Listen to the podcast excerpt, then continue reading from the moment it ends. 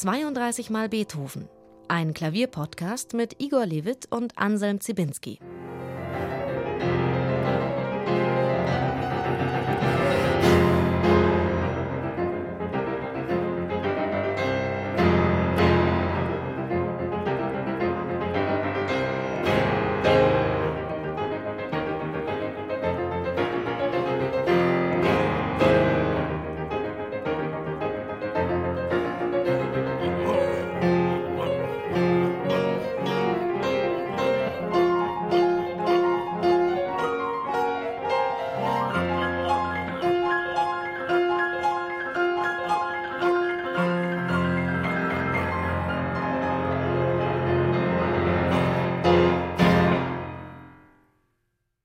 Diesem förmlich entfesselten Presto endet nach rund 25 Minuten eine der berühmtesten Klaviersonaten der Musikgeschichte überhaupt, Ludwig van Beethovens Appassionata in F-Moll, Opus 57, komponiert bzw. vollendet 1805.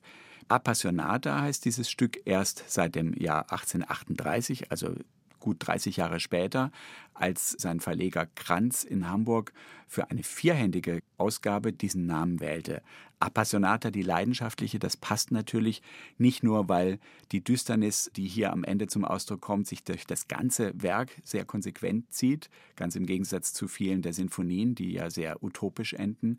Leidenschaftlich aber auch, weil gleich von Anfang an ein vergleichbarer Tonfall angeschlagen wird, allerdings düster, lauernd, noch ungewiss, voller Spannung.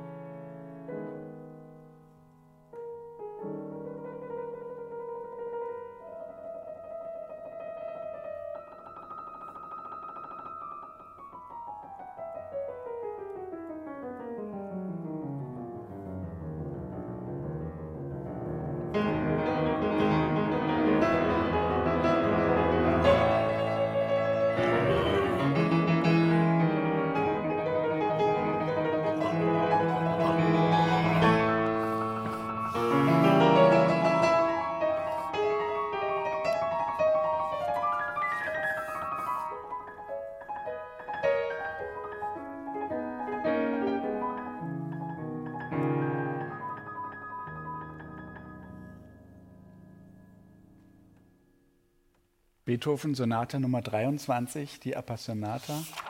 Das war die Exposition, also der erste Teil. Warum klingt diese Musik so einzigartig? Ja, dieses Stück einfach durch die ganze Rezeptionsgeschichte und so weiter. Sie ist ungeheuer dicht, sie ist sehr, sehr schwarz. F-Moll kehrt wieder nach der Opus 2 Nummer 1.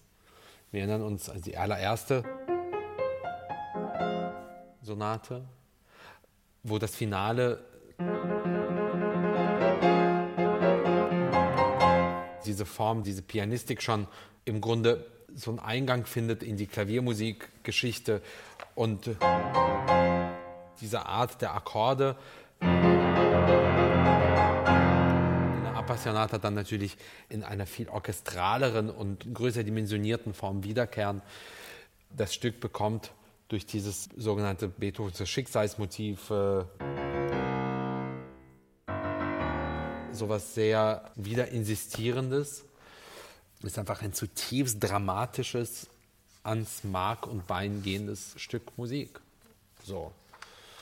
Und ich glaube, als Gesamtkunstwerk ist das ziemlich einzigartig. Es ist alles, es ist das Festhalten der Spannung, es ist die schier unerträgliche Form des Festhaltens. Er lässt ja fast nie los in diesem ersten Satz. Das Tempo hält sich, ich glaube auch sehr daran. Man hat einen Puls.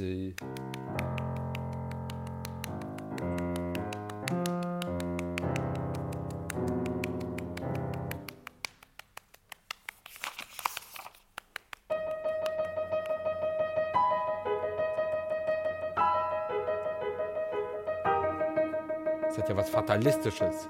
Die ganze Zeit. Die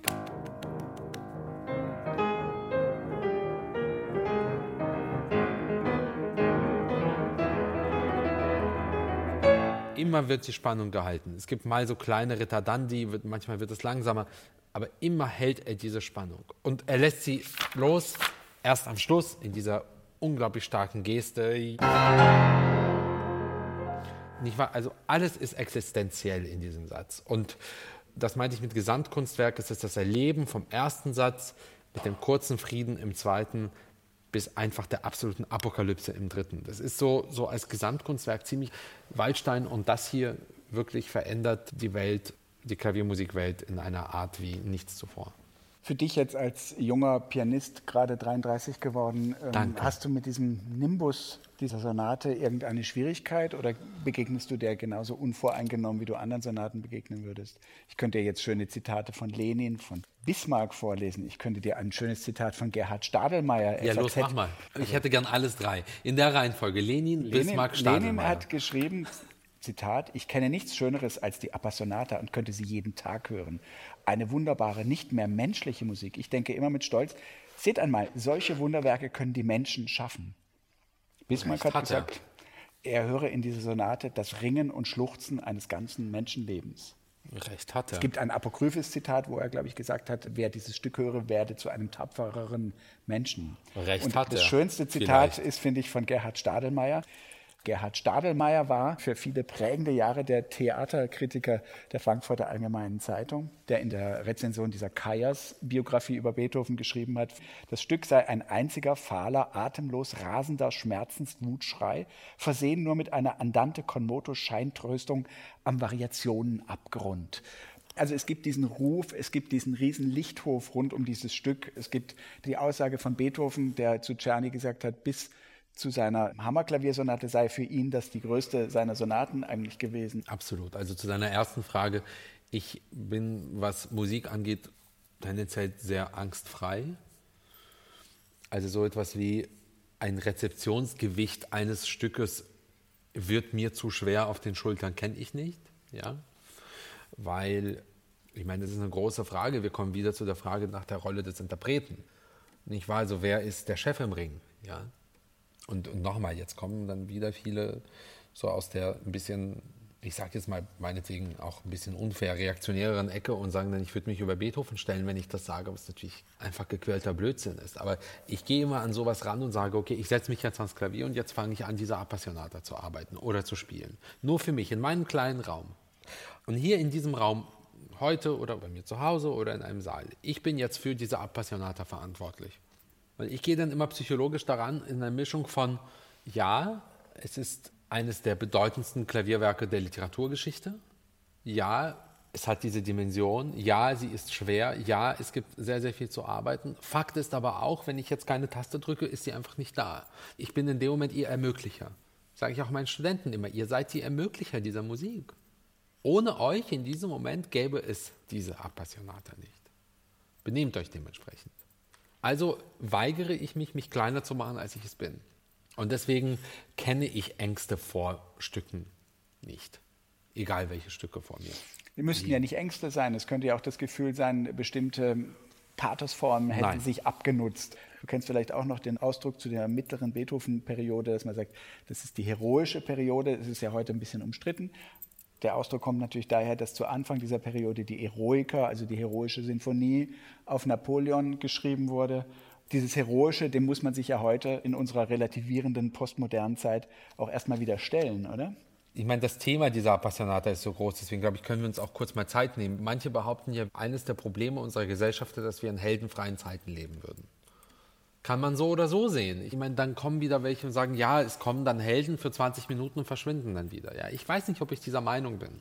Es gibt Helden in unserer Zeit. Es gibt die Carola Raketes unserer Zeit. Es gibt die Menschen, die in einer einzigen Stimme Gesellschaften thematisch weiterbringen. Es gibt sie. Es gibt die Negativhelden und die Positivhelden, aber es gibt sie. Insofern ist es dann meine Entscheidung zu sagen, ich gebe mich diesem Pathos hin oder nicht, aber ich habe kein Problem mit diesem Pathos hinzugeben, weil ich ihn in dieser Welt sehe. Und von einem Schiff runterzugehen und sich verhaften zu lassen, weil man das Richtige tut, ist für mich ein höchst pathetischer, menschlicher, politischer, heldenhafter Akt. So. Und insofern weiß ich nicht, ob unsere Zeit es schwerer macht, dieses Werk zu spielen, glaube ich gar nicht, wenn man irgendwie die Augen offen hält. Wollen wir ein bisschen den Charakter des ja. Ganzen noch einmal auf den Grund gehen? Dieser Zwölf-Achtel-Takt, den du eben auf deinem Oberschenkel da markiert hast, ist ja auch eine Takteinteilung, die Beethoven erst in einem zweiten Kompositionsschritt eigentlich erst so entschieden hat. Das war ja mal irgendwie ganz gerade in Vierviertel notiert. Das bedeutet, dass es einerseits dieses unheimlich eindringlich Insistierende gibt, von dem du sprachst, und gleichzeitig aber über diesen drei Achtelgruppen auch ein ganz merkwürdiges Schweben. Ja. Ein weiteres Schweben kommt dadurch zustande, dass dieses Unisono-Thema des ersten Beginns, eigentlich ein Dreiklangsthema, wie so oft bei Beethoven, im Abstand von zwei Oktaven gespielt ja. wird. So hat man diesen sehr fahlen, verhangenen Klangcharakter. Und vielleicht können wir einfach mal die erste Seite noch ein bisschen da angucken, was da alles aufeinander prallt und so. beginnen mit dem Fallen bis hierher. Bis hierher ist es nur Harmonie.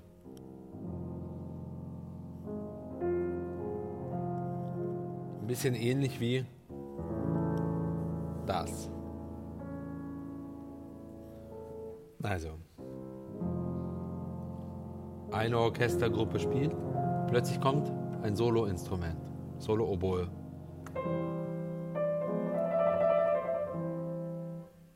Sind zwei verschiedene Welten. Ich glaube wirklich nicht, dass es das ist, mhm. sondern diese.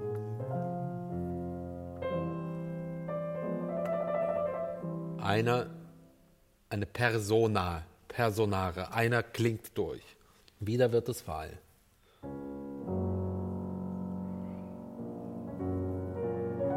Wieder klingt einer durch. Harmonisch auch ungewöhnlich. Von F-Moll gehen nach wir plötzlich nach Gestur, verselbstständigter Neapolitaner. Genau. Eine sehr wir gehen wieder unheimliche zurück. Form. Wir kommen zum Schicksalsmotiv.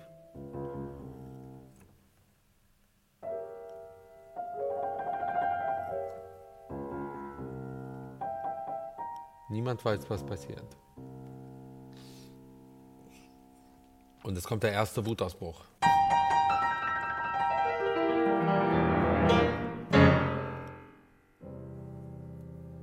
Das heißt, wir haben alle dynamischen, pianistischen, klanglichen, emotionalen Extreme in einer halben Seite erst einmal abgefrühstückt. So, da passiert ja schon ungeheuer viel. Haben wir sie abgefrühstückt oder haben wir sie merkwürdigerweise so in eine Perspektive gesetzt? Die scheinen ja wie hintereinander zu stehen. Gerade die letzte Stelle, wo der Forte-Akkord durch einen Piano-Akkord. Er hätte auch so aufhören können. Oder? Aber es ist ein quasi, ja, asymmetrischer Schlag gegen das Metrum, gegen den Herzschlag. Gleich das nächste ist dieses Pianissimo und Fortissimo unmittelbar aufeinander, nebeneinander. Es beginnt wieder fahl und wird einfach zerschlagen.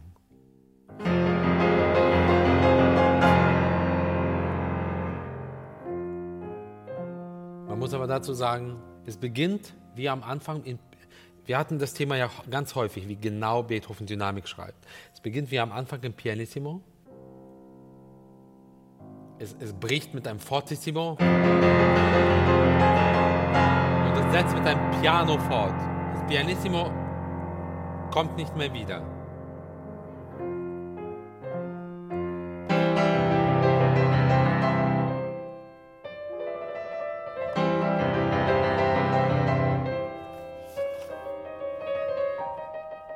Wir drehen uns.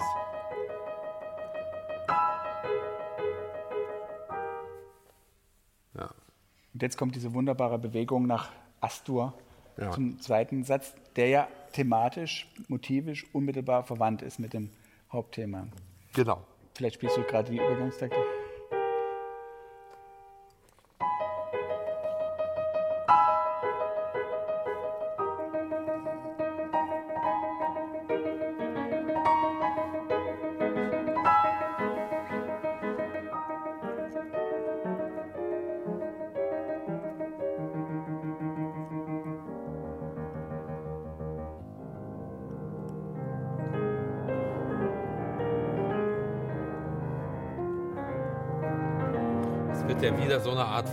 Suggeriert.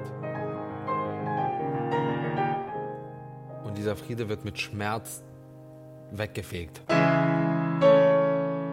und mit Einsamkeit fortgesetzt.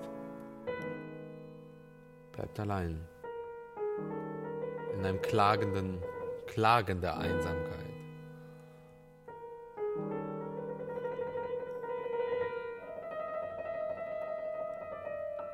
absolute Einsamkeit.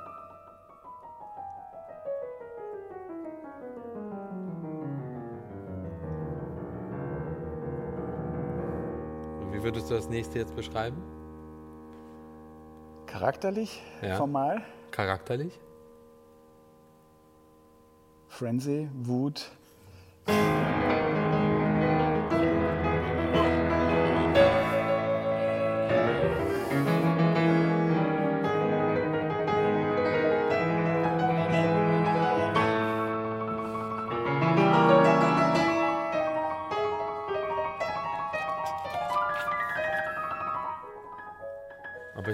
kurze, kurze periodische Abschnitte, weil aus dieser wilden, überbordenden Wut bleibt nichts übrig.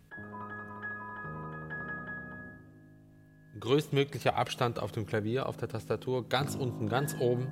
Es bleibt nichts mehr übrig und wird dann mit dem Fahlen fortgesetzt.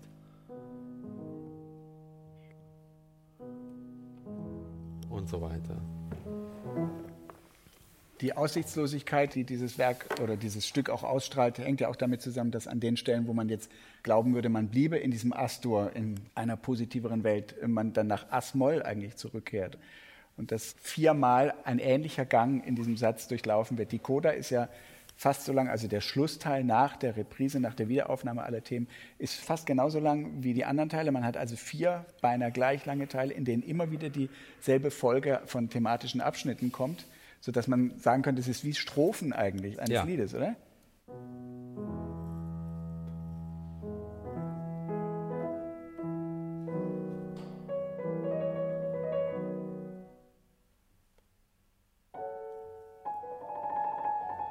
Wieder wird Stille zu einem integralen Bestandteil des Stücks. Wieder wird Friede suggeriert so ein Trostmoment eigentlich.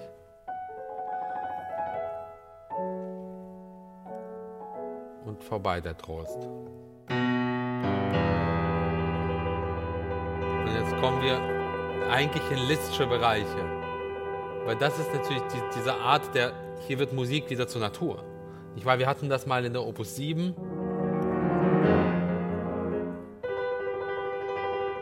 Wie, wie so die berühmte Liste de Chasnège.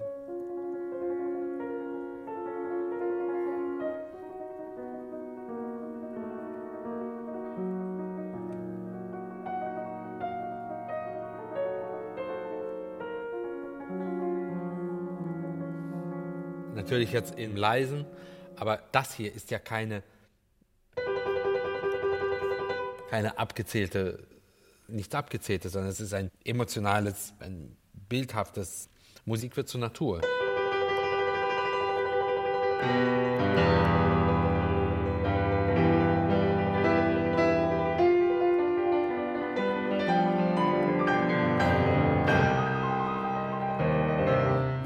wahnsinnig orchestral. Man könnte auch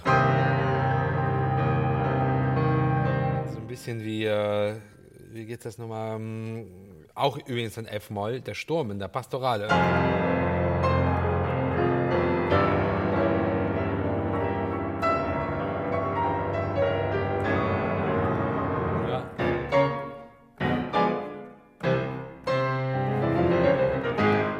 Es geht ja über das musikalisch Formale eigentlich hinaus.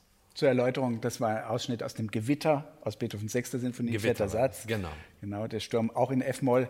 Wir haben hier jetzt eigentlich die Durchdeklination dieses Dreiklangsthemas durch all diese Tonarten. Wir hatten diese Ruheinsel in E-Dur, sprangen sofort nach E-Moll, kommen durch C-Moll und so weiter. Und das, was du sagst, dass das Klavier eigentlich auch zum Orchester wird, hat ja ein bisschen zu tun, dieser unheimlich expansive Stil dieses mittleren Genau. Beethoven, oder? Dass er auch eine Klangmacht und einen Genau. Tonumfang Und das Klavier zum Medium wird für etwas eigentlich viel Größeres als nur das Klavier. Und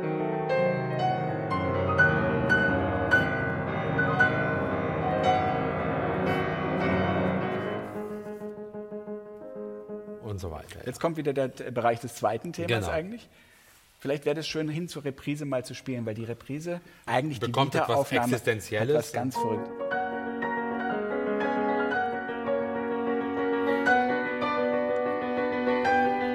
Es wird gepresst, es wird.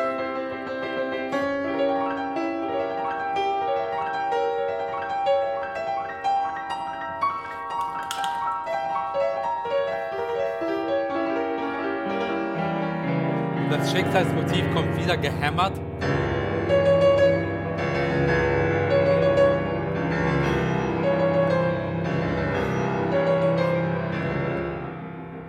Und unter den zwölf Achteln dieser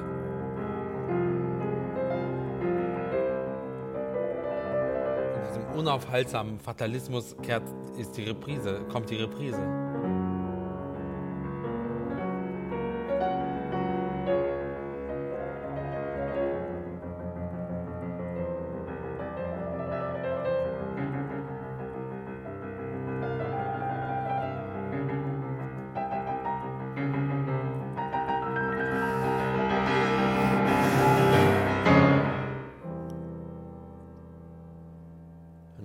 Variierte Reprise. Ihr könnt hören, der Bayerische Rundfunk hat Igor dankenswerterweise einen Bösendorfer Imperial Ja. hingestellt, weil er wusste, dass die Appassionata zu verhandeln ist. Ja. Die Klangmacht dieses Flügels ist so enorm, dass du diese wunderbare Reprise jetzt doch relativ substanziell gespielt Ja. hast, trotz Pianissimo, oder? War das eine kleine Kritik? Nein, nein, das war nur eine, Bin ich Ihnen zu laut? Hier ist ich kann es auch pianissimo. Spiel's okay, nochmal noch mal Pianissimo. Ich habe so lange keine Klavierstunde mehr bekommen. Das ist so toll. Ich könnte weinen. Das wären nur kleine Hinweise. Wir, Also wir wenn haben- ich das jetzt pianissimo spiele, hätte ich aber gern Fleißbienchen geklebt in meine Mhm. Kriegst du, Noten. kriegst du. Sehr gut. Weil der Bass Nicht reden jetzt, jetzt will ich aber der, Der spielen. Bass ist so interessant. Wir haben hier keine Wiederkehr in stabiles F-Moll oder Ja. Gestur, sondern wir haben einen ständig sich weiter bewegenden chromatischen Bass, der für eine irrsinnige Instabilität weiterhin sorgt. Oder? Und Intensität natürlich.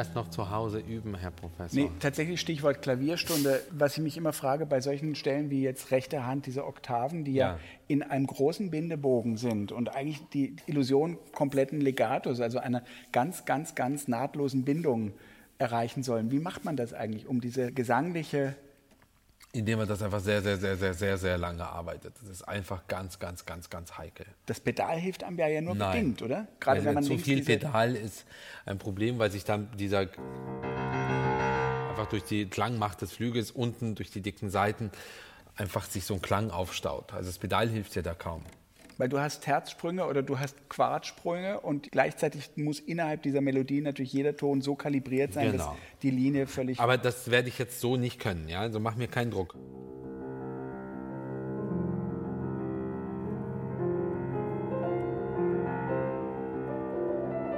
Naja, manchmal klappt es doch. Also es ist, ist, einfach sehr, sehr, sehr, sehr viel Arbeit. Auch wirklich die Frage, wann genau geht man weiter genau. und mit welchem Effet springt man über die Terz genau. oder die genau. Quarte hinweg. Genau. Wollen wir das Ende einmal? Ich finde, wir sollten die Coda dieses unglaublichen Satzes auf jeden Fall kurz angucken. Die Coda verhandelt noch einmal ja all das, äh, was wir vorher ab Tag 204 ohnehin hatten. Willst du ab 204?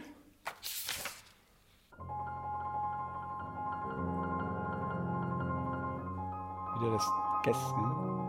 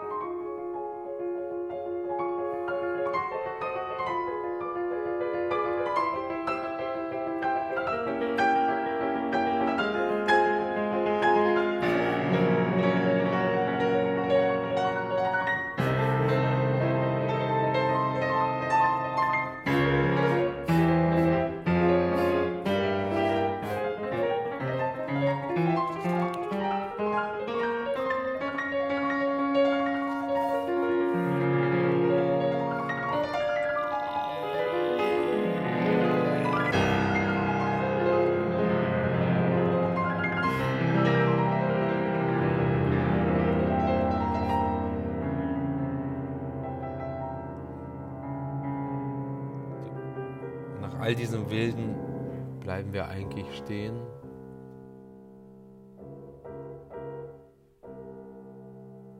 Bis dann zum ersten Mal die Spannung freigelassen wird.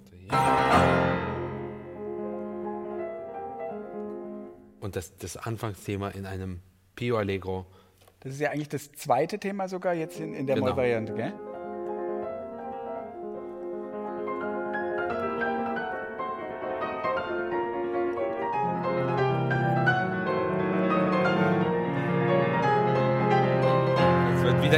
Passiert.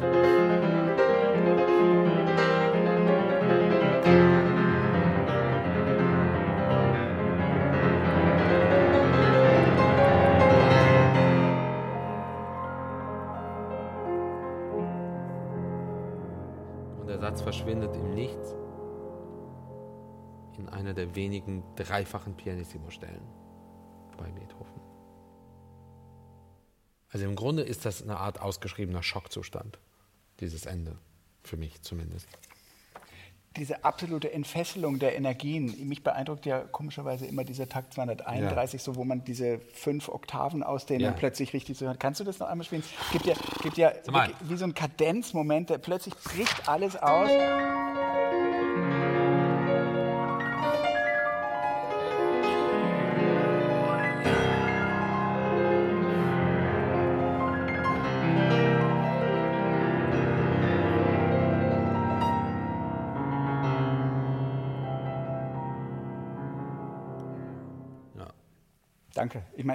Glaubst du daran, dass solche Sätze Kulminationsmomente haben? Also natürlich haben sie viele ja, Spannungsmomente, aber das ein Moment, wo wirklich genau, der Nagel ist, komplett genau. auf die Genau. Gleichzeitig mit dem, mit dem hohen Ton rechts. Absolut. Das, ja. Ja. Ich hätte noch eine Frage, die mich wirklich ein bisschen beschäftigt hat, habe ich bei Joachim Kaiser in seinem wunderbaren Buch über Beethoven und seine mhm. 32 Klaviersonaten gelesen. Also er sagt, zum ersten Mal kommt es in dieser Sonate nicht so sehr auf das lebendig oder ganz prägnant gestaltete Detail an, interpretatorisch, sondern auf eine sehr plausible Gestaltung des großen Zusammenhangs, der Fieberkurve, wenn man so möchte. Also eigentlich Großverläufe. Kannst du das nachvollziehen? Ist da ja. was dran? Ich glaube nicht, dass es zum ersten Mal ist. Es ist hier, glaube ich, evident, aber ich hatte das eingangs, du hattest mich gefragt bei dem kleinen Menuett Opus, das war das 49, ob das etwas Beobachtendes ist, ob das so Distanz hat. Jedes Stück Musik, das ich spiele, hat eine Fieberkurve. Jedes. Da brauche ich nicht die Appassionata für. Weil der Appassionata kommt eben durch die Rezeptionsgeschichte, durch die schiere Größe, die Bandbreite, die Fiebrigkeit, die diese Musik allein schon in sich trägt, die Tonart, die Motivik etc., die Schwärze, die Dramatik, die Ausbrüche. Da kommt eben noch so eine existenzielle Erfahrung dazu für die Hörerinnen und Hörer. Aber für mich ist immer in der Musik eine Fieberkurve. Es geht immer um mehr als nur das Vorzeigen von Details. Ich gehe da nicht auf die Bühne irgendwie mit einer hübschen Kette, hebe meinen Finger hoch und sage, also so läuft das. Und ihr hört jetzt die Fugenumkehrung X. Was Brendel mit dem dritten Zeigefinger äh, genau. immer bezeichnet hat. Gell? Und das mache ich nicht. Ja, das ist so, ich bin nicht der Lehrer. Ich mache keinen Lektionsunterricht auf der Bühne. Da verwahre ich mich auch gegen. Das ist auch gar nicht meine Aufgabe. Sondern ich erzähle Geschichten. Ich bin Geschichtenerzähler. Und dann gibt es das Publikum im Saal und, oder im Raum oder wo auch immer. Und die, diese Menschen, die da sitzen, sind für mich in meinen Augen erstmal Menschen, die mir das sozusagen das Allerwichtigste schenken, was sie haben, nämlich ihre Zeit. Das Allerwertvollste. So, und auf der Basis versuche ich dann quasi meine Geschichte zu erzählen und animiere jede und jeden zu ihrer eigenen Geschichte. Aber ich zeige nicht, wie so Nummern auf Schildern in einem Boxring, das zeige ich jetzt nicht so, jetzt kommt das. Das ist nicht meine Aufgabe. Ich meinte, also in Anlehnung an Kaiser, eigentlich ein bisschen was Kompositorisches. Es gibt ja Stücke, die sind kleingliedrig, in vielen quirligen Elementen zusammengefügt. Vielleicht magst du noch mal ganz kurz an Opus 2 Nummer 2 dich zurückerinnern, deine berühmte Ador-Sonate. Und dann gibt es Dinge, die sind unheimlich weiträumig, weil große Melodiebögen da sind, Pausen, Zeitverläufe. Ja, aber weiträumig die, war die Sturmsonate auch schon. Weiträumig ist der langsame Satz der Sturmsonate auch. Weiträumig ist die Waldstein sowieso. Weiträumig ist der langsame Satz der Opus 10 Nummer 3 auch. Es gibt immer wieder diese weiträumigen Stücke. Dass es eine sozusagen eine infernohafte Dimension bekommt, wie der Appassionata, das ist neu. Dass so ein durchkomponiertes Stück dasteht, wie so ein großes Lied. Das ist neu. Das ist, oder ich weiß nicht, ob das so neu ist. Müsste ich auch drüber nachdenken. Ist mir auch zu pauschal. Aber das hat es vorher auch schon gegeben die Dimensionen sind hier größer, das Orchestrale ist größer. Das, aber ey, wirklich, also wenn du ein Stück, jedes Stück Musik, das irgendwer auf das Formellhafte reduziert, äh, verliert. Jedes. Na, du könntest ja jetzt sagen, ich will da nicht insistieren, aber bei Beethoven hat man ja auch oft als Spielender die Schwierigkeit, dass sehr kontrastierende Dinge auf sehr engem Raum ganz schnell hintereinander passieren. Ja, du hattest sehr was, was macht. Sehr anschaulich darüber gesprochen im Zusammenhang mit Opus 2 Nummer 2. Würdest ja. du uns den Gefallen tun, noch einmal den ersten Beginn zu spielen? Dann hat man sofort das Bild, um was es da geht.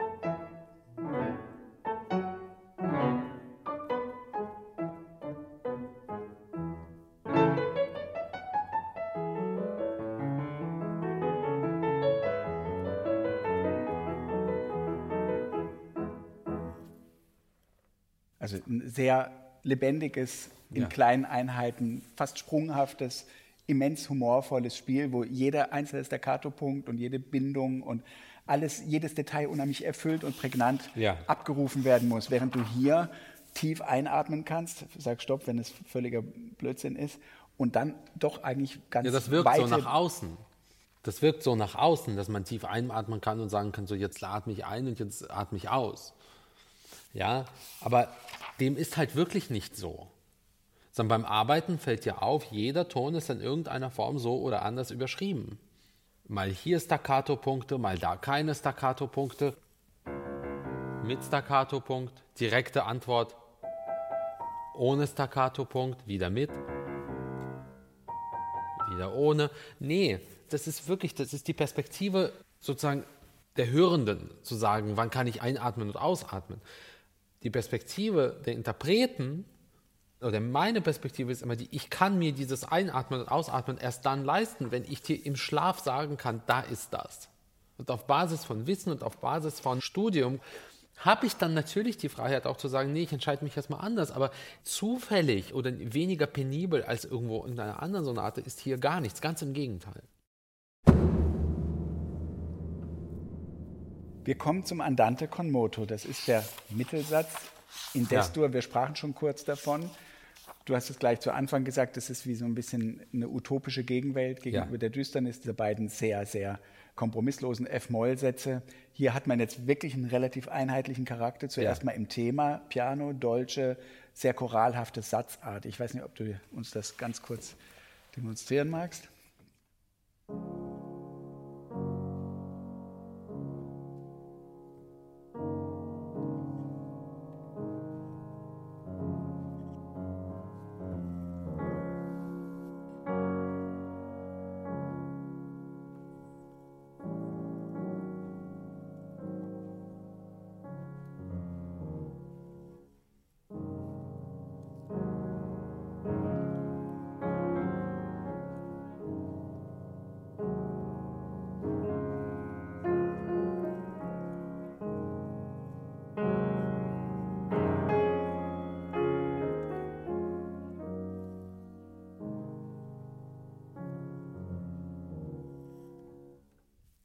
Andante con moto, also mit Bewegung, hat Beethoven die Befürchtung gehabt, dass man sich da sentimental verlieren könnte? Und dass man auch gerne zu langsam werden kann, ja. Was würde das mit sich bringen?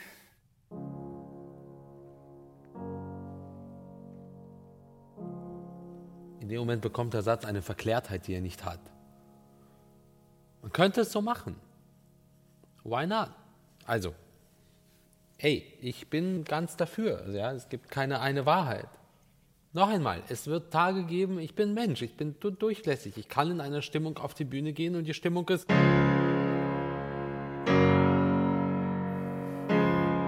es gibt keinen Gatekeeper, der mir das verbieten kann. Keinen. Ich sehe keinen. Kannst du mir das verbieten? So schnell kannst du gar nicht zum Flügel springen. Da habe ich, hab ich schon Pforte gespielt. Der Gatekeeper ist mein Inneres.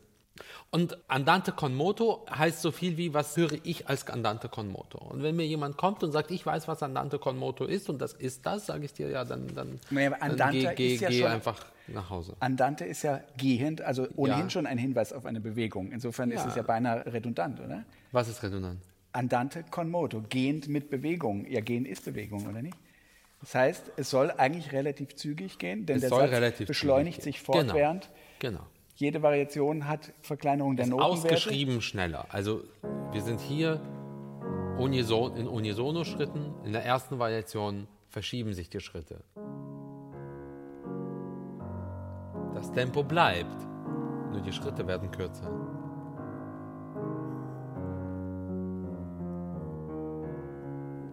In der dritten Variation bleibt das Tempo in der linken Hand, rechte werden die Schritte noch kleiner.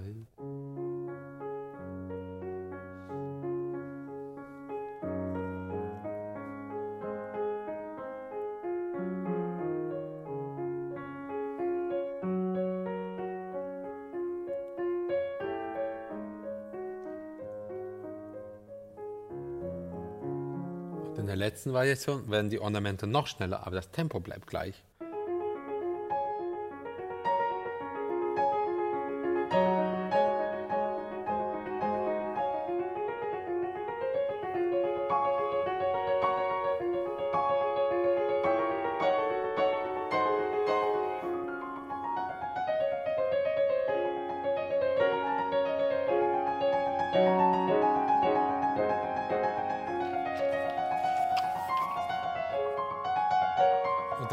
Eigentlich immer enthusiastischer.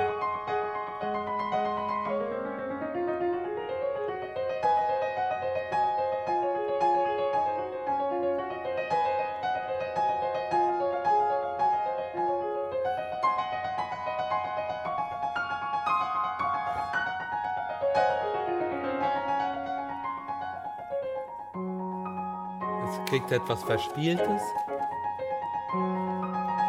bis zum Höhepunkt, nämlich diesem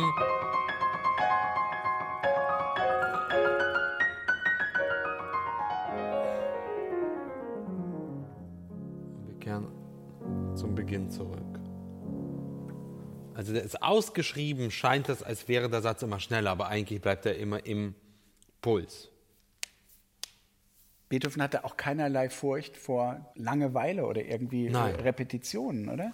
Nein. Drei Variationen, vollkommen baugleich, steht sich beschleunigend. Allein die Schönheit der Fiorituren ist ja. eigentlich dann der Reiz, oder? Die Schönheit, der Enthusiasmus, die Emotion, die Freude, scheinbar, die ja, die ja hier ist. Also, also machen wir uns nichts vor. Ich glaube nicht, dass er es darauf anlegt, bei diesen Stellen so eine zweite, dritte schwarze Ebene irgendwie zu haben. Nein, hier ist tatsächlicher Enthusiasmus, nur dieser Enthusiasmus wird einfach mit aller Gewalt zernichtet am Ende nämlich in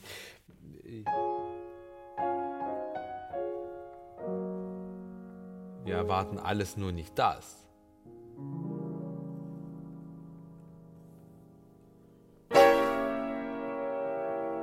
Schockzustand. Nicht wahr? Das, äh, das erwartest du nicht. Und dann kommt eben apokalyptische Alarmsignale. So beginnt dann der große letzte Satz. Kleine Fußnote an dieser Stelle, obwohl man deutlich hören kann, dass dieser Des-Dur-Mittelsatz mit seinen Variationen eigentlich nur ein Zwischenstadium sein kann inmitten dieser beiden sehr zerklüfteten F-Moll-Sätze, hat genau dieses Stück seine sehr eigene Karriere gemacht als sentimentale Nummer, wenn man so will. Friedrich Silcher hat in den 1830er Jahren einige Sätze aus Beethoven äh, Instrumentalwerken für Singstimme und Begleitung eingerichtet. Daraus wurde eine Hymne an die Nacht mit dem sehr schönen Titel Heilige Nacht, o gieße du Himmelsfrieden in dies Herz. Aus dem Sologesang wurde dann seinerseits ein vierstimmiger Männerchorsatz und genau in dieser Gestalt hat dieses Stück einen längeren Kometenschweif durch die vor allem die deutsche Rezeptionsgeschichte gezogen, hörbar sehr deutlich auch in zwei, drei Stalingrad-Filmen, wo diese Musik erklingt in kurzen Waffenstillständen, bevor die Katastrophe wieder losbricht. Allegro ma non troppo. Wir sind nicht zu schnell. Unheimlich weit weg von diesen Sonaten, eigentlich in denen es Menuette und Scherzi gibt. Ja. Ist diese Position eines irgendwie konventionellen tänzerischen Satzes obsolet? Ist ja. das nicht mehr an der Zeit sozusagen jetzt für diese Art ja, von das, Konzeption? Naja, es kommt irgendwann, es kommen so ein paar konventionelle Sätze später, aber hier ist es einfach nur eine Zustandsbeschreibung. Allegro man und troppo, nicht so schnell, Spannung gehalten. Diese Spannung entlädt sich zu keiner Sekunde bis zu den letzten eineinhalb Seiten, was eine essentielle Interpretationsgrundlage ist. Was immer du machst, entlade nicht die Spannung. Halte sie zurück, auf dass sie dann zu einem späteren Zeitpunkt. Nicht halte sie nicht zurück, sondern ja doch, halte sie auf Höchstspannung, aber diesen einen halben Prozent zurück. Immer gerade mal explodieren, nicht explodieren, am Ende explodieren. Ist das jetzt wir sprachen eben von Opus 54. Ist das jetzt auch wieder ein bisschen ein toccatenhafter Satz, ja. also aus der gleichbleibenden Bewegung heraus entwickelt? Er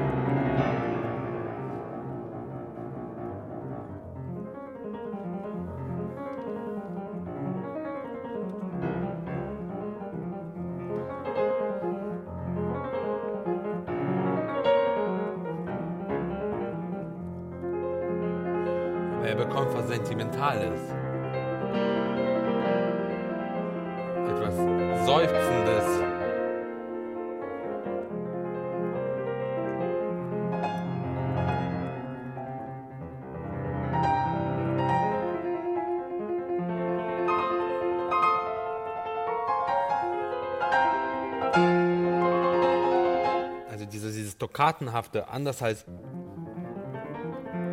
hat das nichts mehr Leichtes, sondern es hat was Existenzialistisches und etwas Nachdrückendes und Sentimentales und Leidendes. Der Grundausdruck ist ja auch hier, ich glaube, wir hatten das Wort schon öfters, Unausweichlichkeit, was sich auch daran manifestiert, dass der zweite Teil auch wieder wiederholt wird. Also im Autograph steht hier sogar, La seconda parte due volte, also zweiter Teil zweimal zu spielen, damit es auch niemand missversteht. Oder? Genau. Das bedeutet, dass eigentlich dieses Insistieren auf dem Moll-Charakter ja. noch viel deutlicher noch herauskommt. Viel deutlicher Vielleicht spielst du nur einen Ausschnitt daraus. Ich spiele jetzt vor allen Dingen mal einfach die Wiederholung, so wie sie klingt, weil diese Wiederholung des zweiten Satzes ist einer der eruptivsten Momente. Teils, ja. Des zweiten Teils, ja.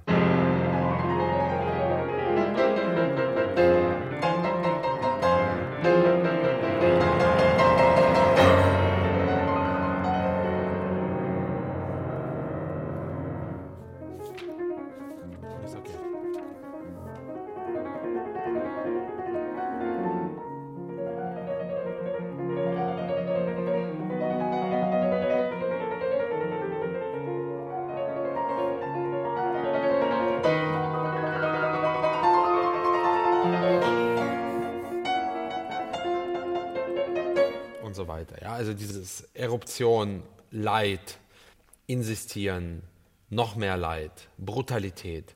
Es ist alles in einem. Also dieser Satz hat formell vielleicht Verwandtschaft mit dem zweiten Satz Opus 54, aber inhaltlich natürlich ist das hier so wirklich 20 Kasillionen Welten schwärzer. Jetzt gibt es hier auch wieder so eine raumöffnende Stelle äh, von Pausen durchsetzt. Ich weiß nicht, ob du davon noch kurz.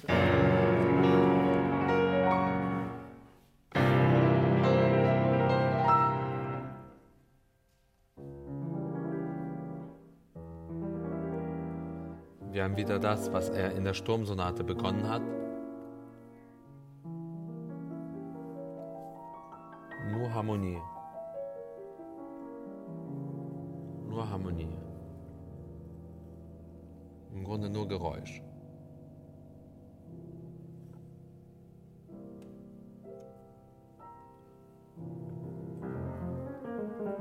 Und wir sind wieder zurück. Ja. Sehr breit Sehr breit. inszenierte Reprise eigentlich. Inszeniert und Zeit bleibt stehen, theatralisch. Und am Ende lässt er halt einmal los und ich bitte zwing mich nicht, das jetzt zu spielen. Soll ich? Ja, weil das ist eine unglaublich derbe, fast ein bisschen vulgäre Stelle eigentlich auf einmal, reißerisch.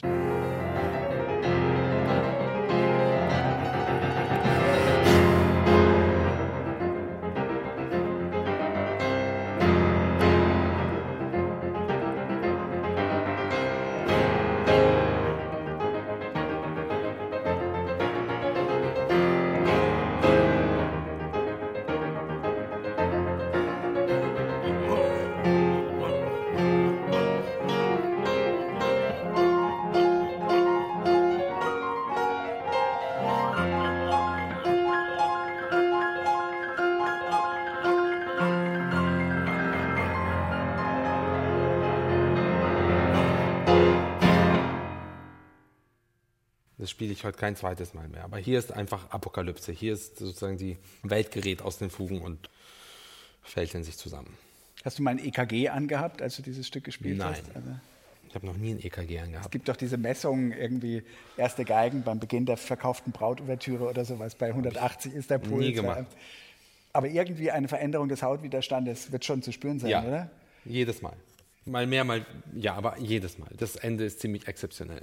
Das ist ja wirklich stürmisch. Es gibt doch diese schöne Geschichte, glaube ich, von Ferdinand Ries, Beethovens Schüler, der gesagt hat, Beethoven war auf einem langen Spaziergang draußen bei schlechtem Wetter und hat sich dann in Hut und Mantel ans Klavier gesetzt, um sofort diesen Einfall, den er während dieses Spaziergangs immer vor sich hingesummt hatte, für dieses Finale zu notieren. Kannst du dir vorstellen, dass so ein Satz auf so eine eruptive Weise so spontan, impulsiv entstanden sein könnte? Weil, ja, aber dazu ist er auch viel zu konzeptionell, dieser ganze Satz. Also das Konzept des Festhaltens und des Loslassens, das er in der Waldstein hat und in der Opus 54 hat, und die- das Konzept ist ja da. Also so groß Zufall kann das nicht sein. Ja, von den Genies glaubt man ja immer, dass sie im Moment schaffen können. Und zwar im Moment Gestalten schaffen können, Proportionen schaffen können, oder? Ja, ja, wer das glaubt. Die großen Architekten, die großen Entwerfer, die Haben sehen. sehr, sehr viel gearbeitet. Ja, Beethoven ohnehin. Ich meine, Beethoven 8000 ohnehin. Seiten Skizzen und so weiter sind Genau. erhalten, ja. Igor, wie geht es jetzt weiter? 1805 sind wir jetzt. Wo sind wir hier in dem Zyklus der Beethovenschen Sonaten?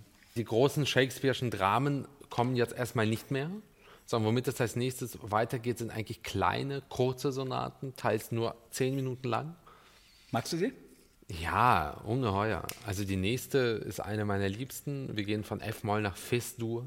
Ganz bequeme Tonart, sagt man allgemein. Ja, ja, so eine Leck mich Tonart, wirklich. Also so, so, so eine, meine Finger verknoten sich wieder von hier bis nach Bonn. Eine der skurrilsten und großartigsten Sonaten kommt als nächstes, die Opus 78 in Fis-Dur. Es kommt dann wieder eine kleine Sonate in G-Dur. Also es kommen jetzt kleinere Formen und wir bewegen uns eigentlich jetzt aber dann in Großschritten zu den späten Meisterwerken zu. Und bis zum nächsten Mal. Das ist Igor. Und Anselm. Ciao. Bis bald. 32 mal Beethoven ist eine Produktion von BR Klassik. Aufgenommen haben wir diese Folge im Chorprobensaal des Bayerischen Rundfunks in München. Toningenieur war Gerhard Gruber. Abgemischt haben diese Folge Dorothee Keil und Elisabeth Panzer. Die Produktionsleitung lag in den bewährten Händen von Florian Scheirer. Die Redaktion hatte Bernhard Neuhoff.